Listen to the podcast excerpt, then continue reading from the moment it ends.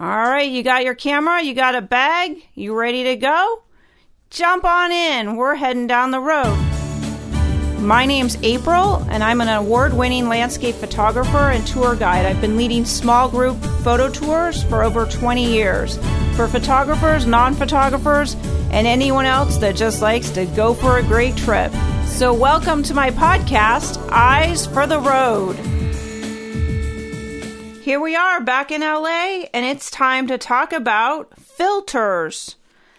What are filters? Why would I want to use them? And how do they pertain to landscape photography? So, tonight it's all about filters.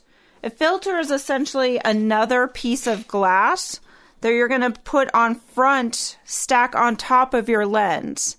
So, this may be a little advanced for some of you who have just started getting into photography, some of you who just got your first point and shoot or still using your cell phone camera.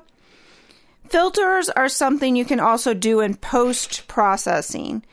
And there's two schools of thought on that. Some people like to sit at their computer and use Nik and After Effects, and there's a whole gamut and selection. Everybody keeps building new types of filters and quote effects, just like when you take a photo with your cell phone and you upload it to Instagram, you're given some choices normal, maybe sepia, different looks, different styles.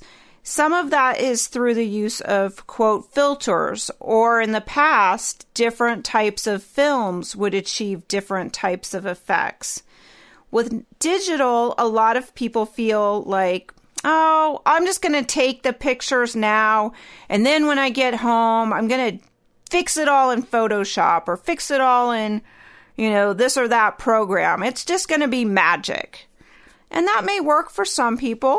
Granted, some people really enjoy digging in and getting their computer, sitting down all day, really working on the images. To me, that's a whole nother type of artwork. That's that's like I don't know, it's a whole nother way of of you know, taking the photo and creating your final, what you find is pleasing, creating your final finished piece of artwork, as it were. For me, I like to be outdoors. I enjoy the thrill of the chase. I love the, you know, what's over the next hill. I can't wait till the next sunrise, the next sunset. And I don't want to be spending all my extra hours at my desk, you know, mixing the paints and adding layers and stripping things away and changing colors. I want to try to get what I perceive as my art as true to what my vision is in the camera as I saw it out in the field with minor adjustments. Granted, I may saturate, I may highlight, I may do some minor adjustments. And a lot of those minor adjustments I think come from my experience of using a film camera where it was kind of what you took was what you got, unless you were developing it yourself, a la, say, Ansel Adams, who took his own images and then spent time in the dark room dodging, burning, essentially doing some after processing to that image, whether it was adding some darkness, taking away some areas, that type of thing. So again, he was seeing the process through from start to finish. When a lot of us began photography several years ago, when you bought a camera and you dropped your little cartridge of film in there or you dropped your slide film in there, pretty much how you captured it in camera if you were having someone else do the processing, if you were dropping it off, say, at a lab, or could only afford to take it down to the local one hour photo spot. You were kind of at the mercy of those chemicals, those printers. So you really had to try to do the best you could getting what you wanted in camera. That same mentality holds true for me. So again, it becomes a choice. Do you want to try to using the tools you have, using your paints and brushes, gather and create your best image as you're creating it outside in the moment? Or do you want to take what you collected and then enhance, create some more, do some more quote post processing when you get home and you sit at your computer. Today, I'm going to focus on, like I said, my style, which my style is to get what I envision out in the field. And a lot of that is through simple filters. There's really three, maybe four. There's four main filters. Originally, I was going to title this like a tale of three filters, but I realized there's basically four filters that I like to use in my camera bag that I use pretty regularly. The first one being an ND filter, a neutral density. Some people call it a U. No, excuse me, not the ND filter, the UV filter. stands for ultraviolet. Some call it a zero filter. Essentially, it's just an extra layer of glass protecting my thousand dollar, maybe more lens on my camera. That way, if I accidentally nick it, something you might get some dust on it. You might take your lens cloth and be cleaning the quote filter. I'm not scratching my precious lens at that point. Filters range in price anywhere. You can pick up a filter maybe on Amazon or eBay really inexpensively $10 for the zero or the UV filter all the way up to maybe $50, $60, depending on what it's made out of. There are some that are made out of uh, plastic, so I would stay away from those. And then there are the glass filters. And again, if you go on the internet, you may read a lot of opinions about people that believe, well, why would I put a filter on top of my $1,000 lens? Now I've got an extra layer, blah, blah, blah. Like I said, I'm telling you what works for me. So, what works for me is protecting my $1,000 lens with a simple filter. So, in case, which it has happened, I've bumped it or accidentally it's rolled, you know, maybe tumbled a bit. I've protected a couple lenses with the filter. Maybe I've broken my filter. My father, who I've traveled with a couple times, took a fall and thank goodness that filter was on there. It literally saved his lens. And when you're traveling, he was in Europe. If that lens had been toasted, if it was no good, it would have maybe really put a damper on his enjoyment of his travels since taking the photos is part of his enjoyment of traveling.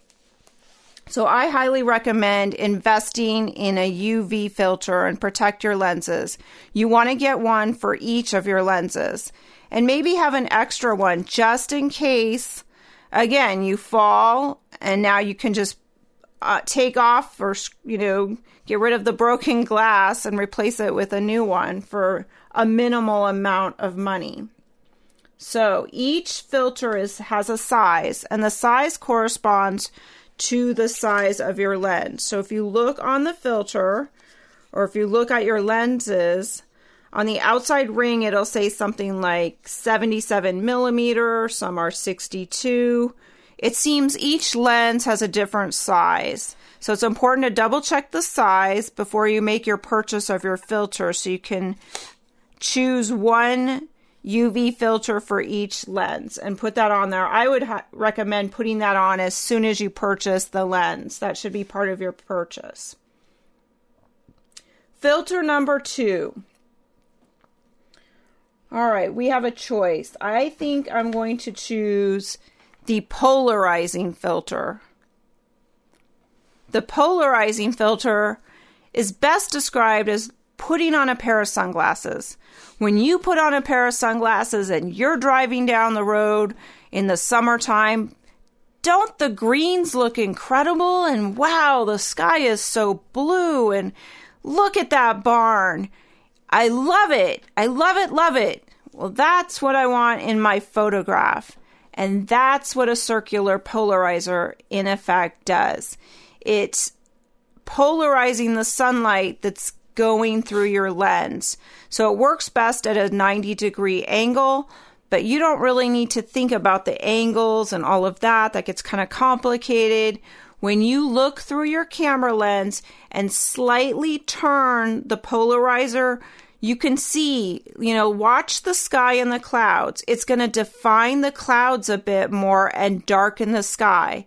Be careful because depending on where you're aiming your camera and where the sun is, you may turn your sky almost black, which you may like that effect. It can be very dramatic. But if you're going for more of what you actually see, kind of do it slowly and you'll see the edges, you'll see the clouds pop, define themselves.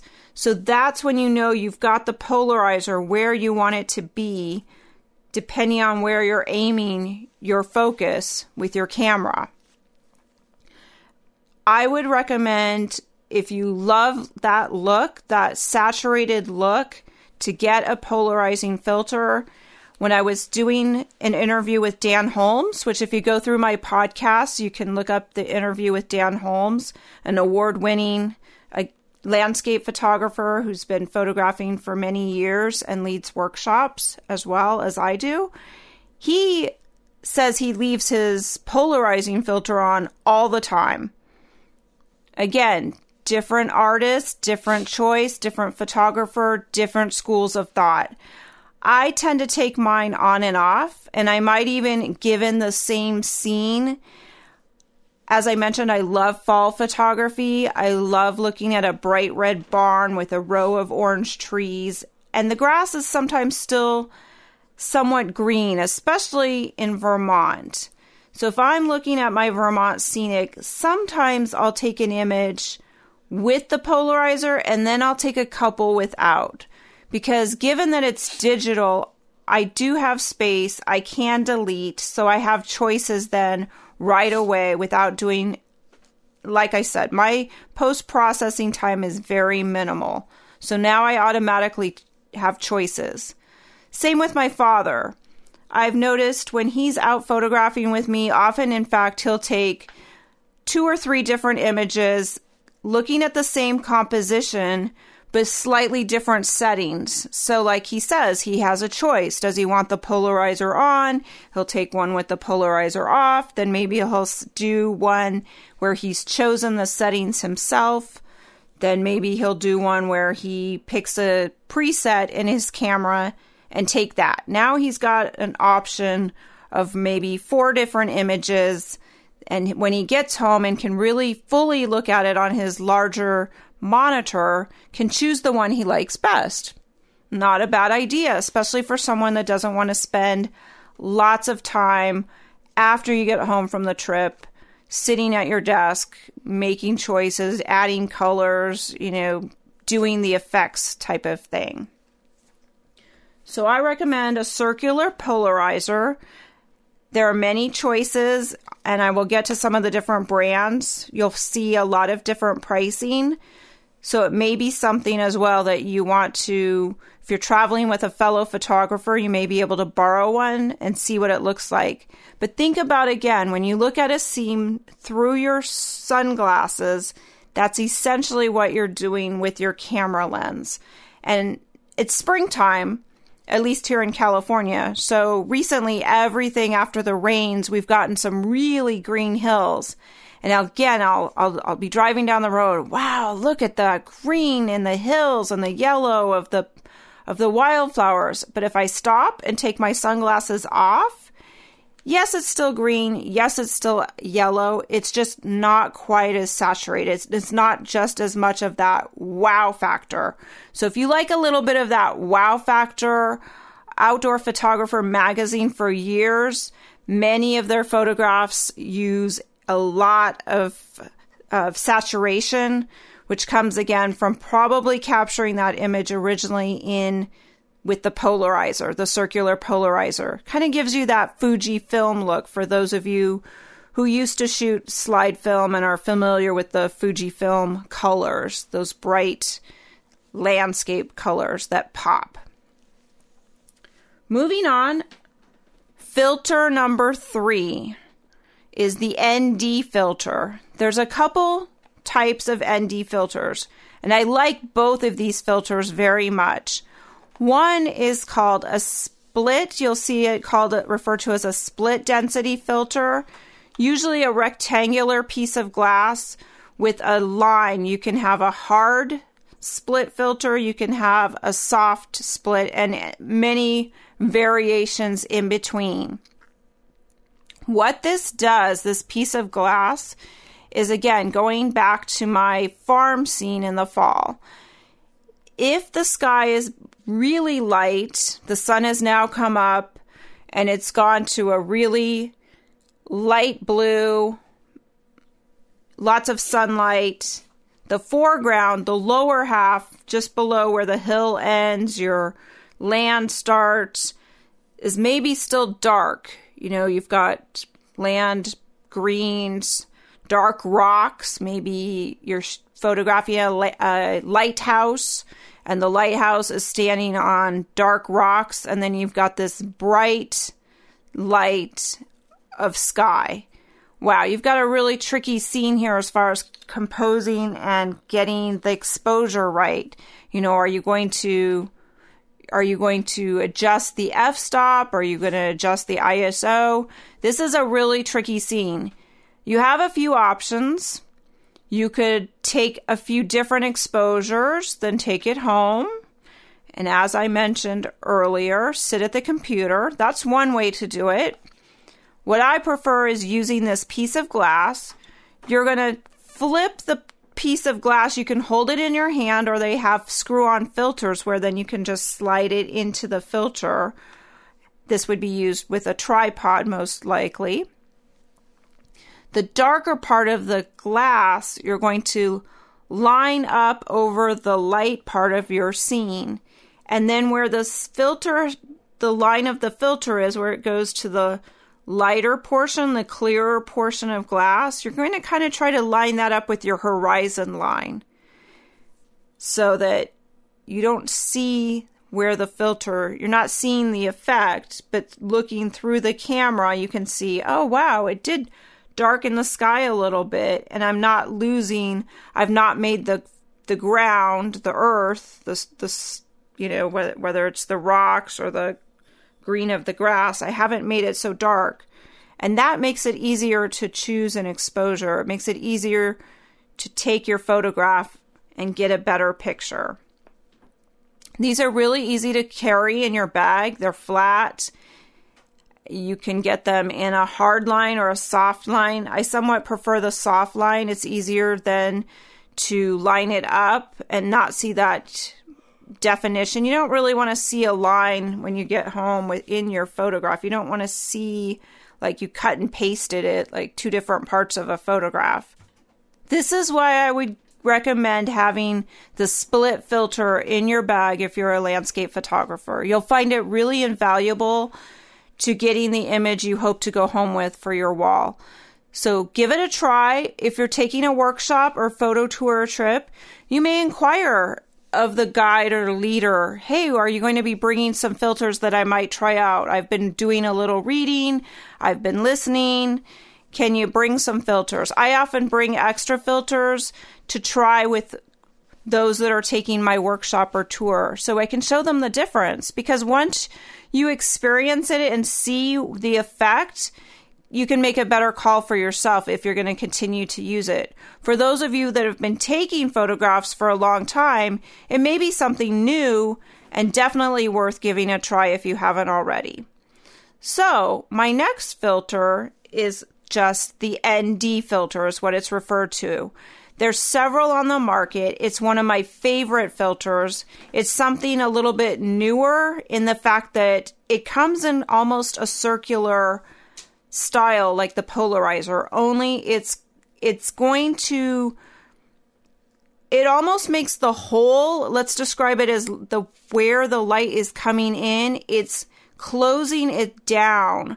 So you'll need to use a tripod and then you're going to screw this onto your lens. And again, it works great for waterfalls. It works great for moving waves sky, things that you want to slow the exposure down really, really far. And you've tried maybe increasing your f stop to say f22 at an ISO of 100. That's really slow, but it's not always slow enough. It's not always a long enough exposure to get the effect of the really milky water, the silky, silky waterfalls. So this is a it's a really interesting effect and it gives you some more artistic ways to enhance your photograph if you like the look of it.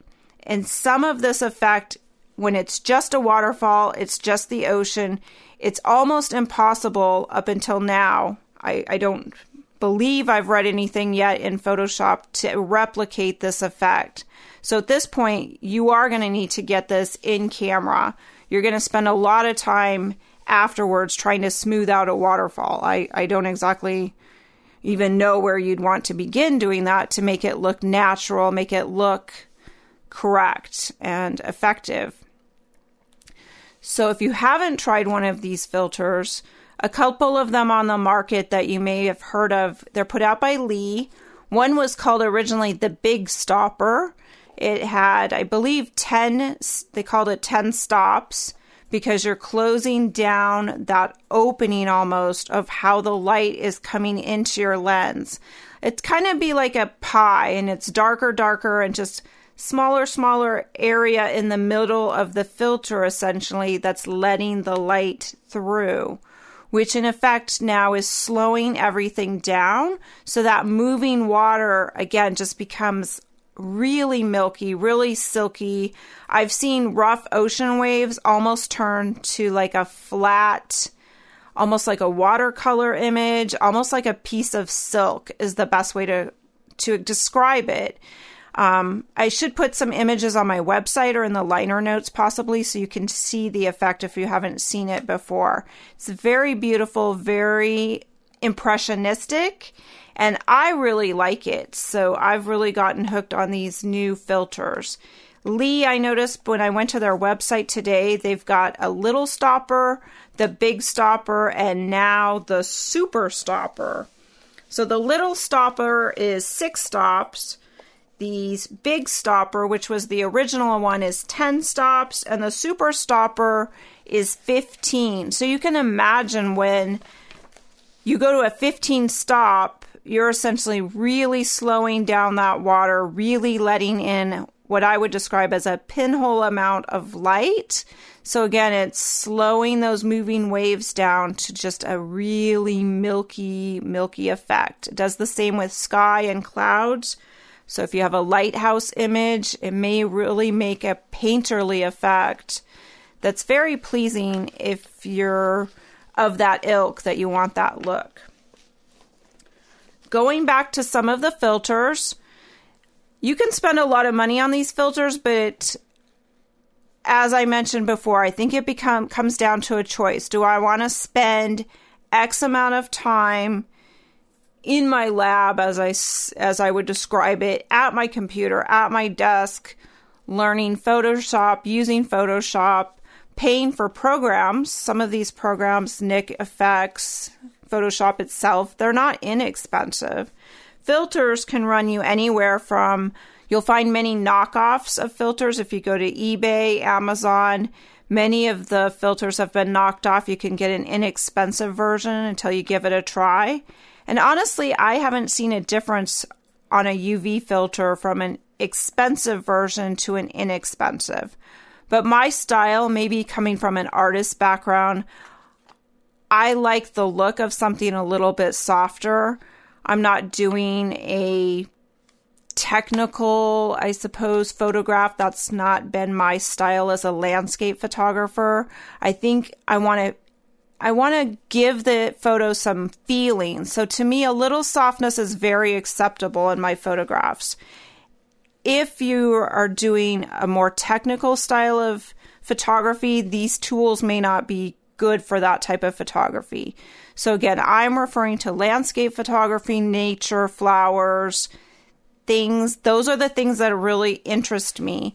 And again, I have an art background, so I tend to go for an arts look, a painterly, impressionistic type image. So that kind of covers filters. There are other filters out there on the market. I did see a blue gold filter that I might be interested in checking out for this fall. So when I give that a go, I may give you an update on some new tools in another podcast. I also saw on the split filter, the square glass one I was talking about, it's got a black coating to a gray, is the one I've been currently using for many years, and it's worked very well. Well, when I was doing a little bit of additional research before I came on air today, I noticed there's one now in a kind of a gold brown color. And I thought, wow, that might look really nice with the fall colors. Again, because it would kind of cast a warm light on the image. If you're doing some black and white photography, most of us now with digital, we always capture it in color and then change it to black and white. You can also do that in camera. Some of the filters we used to use when we were doing black and white filter, there was a red filter to intensify the blacks. So, those are some other things that I may cover in another podcast. Thank you again for joining me. I encourage you to please give me any questions, feedback, information that you would like to hear about in another podcast, or places you want me to cover or explore for you at april at aprilart.com. My website is fallphototrips.com. I've got some great tours coming up. Right now it's spring, so I've been taking a lot of people out to photograph wildflowers Come summer, I'll be probably heading towards some cooler areas such as the coast. But this wildflower bloom this year, this could continue for a bit, so it's really pretty exciting. Come fall, I'm heading to Alaska. Would like to go back to Lake Superior. So if any of these tours interest you, please send me an email, ask me some questions. My email address, one more time, is april at aprilart.com. Thanks for listening to my podcast, Eyes for the Road. See you next time. Thanks.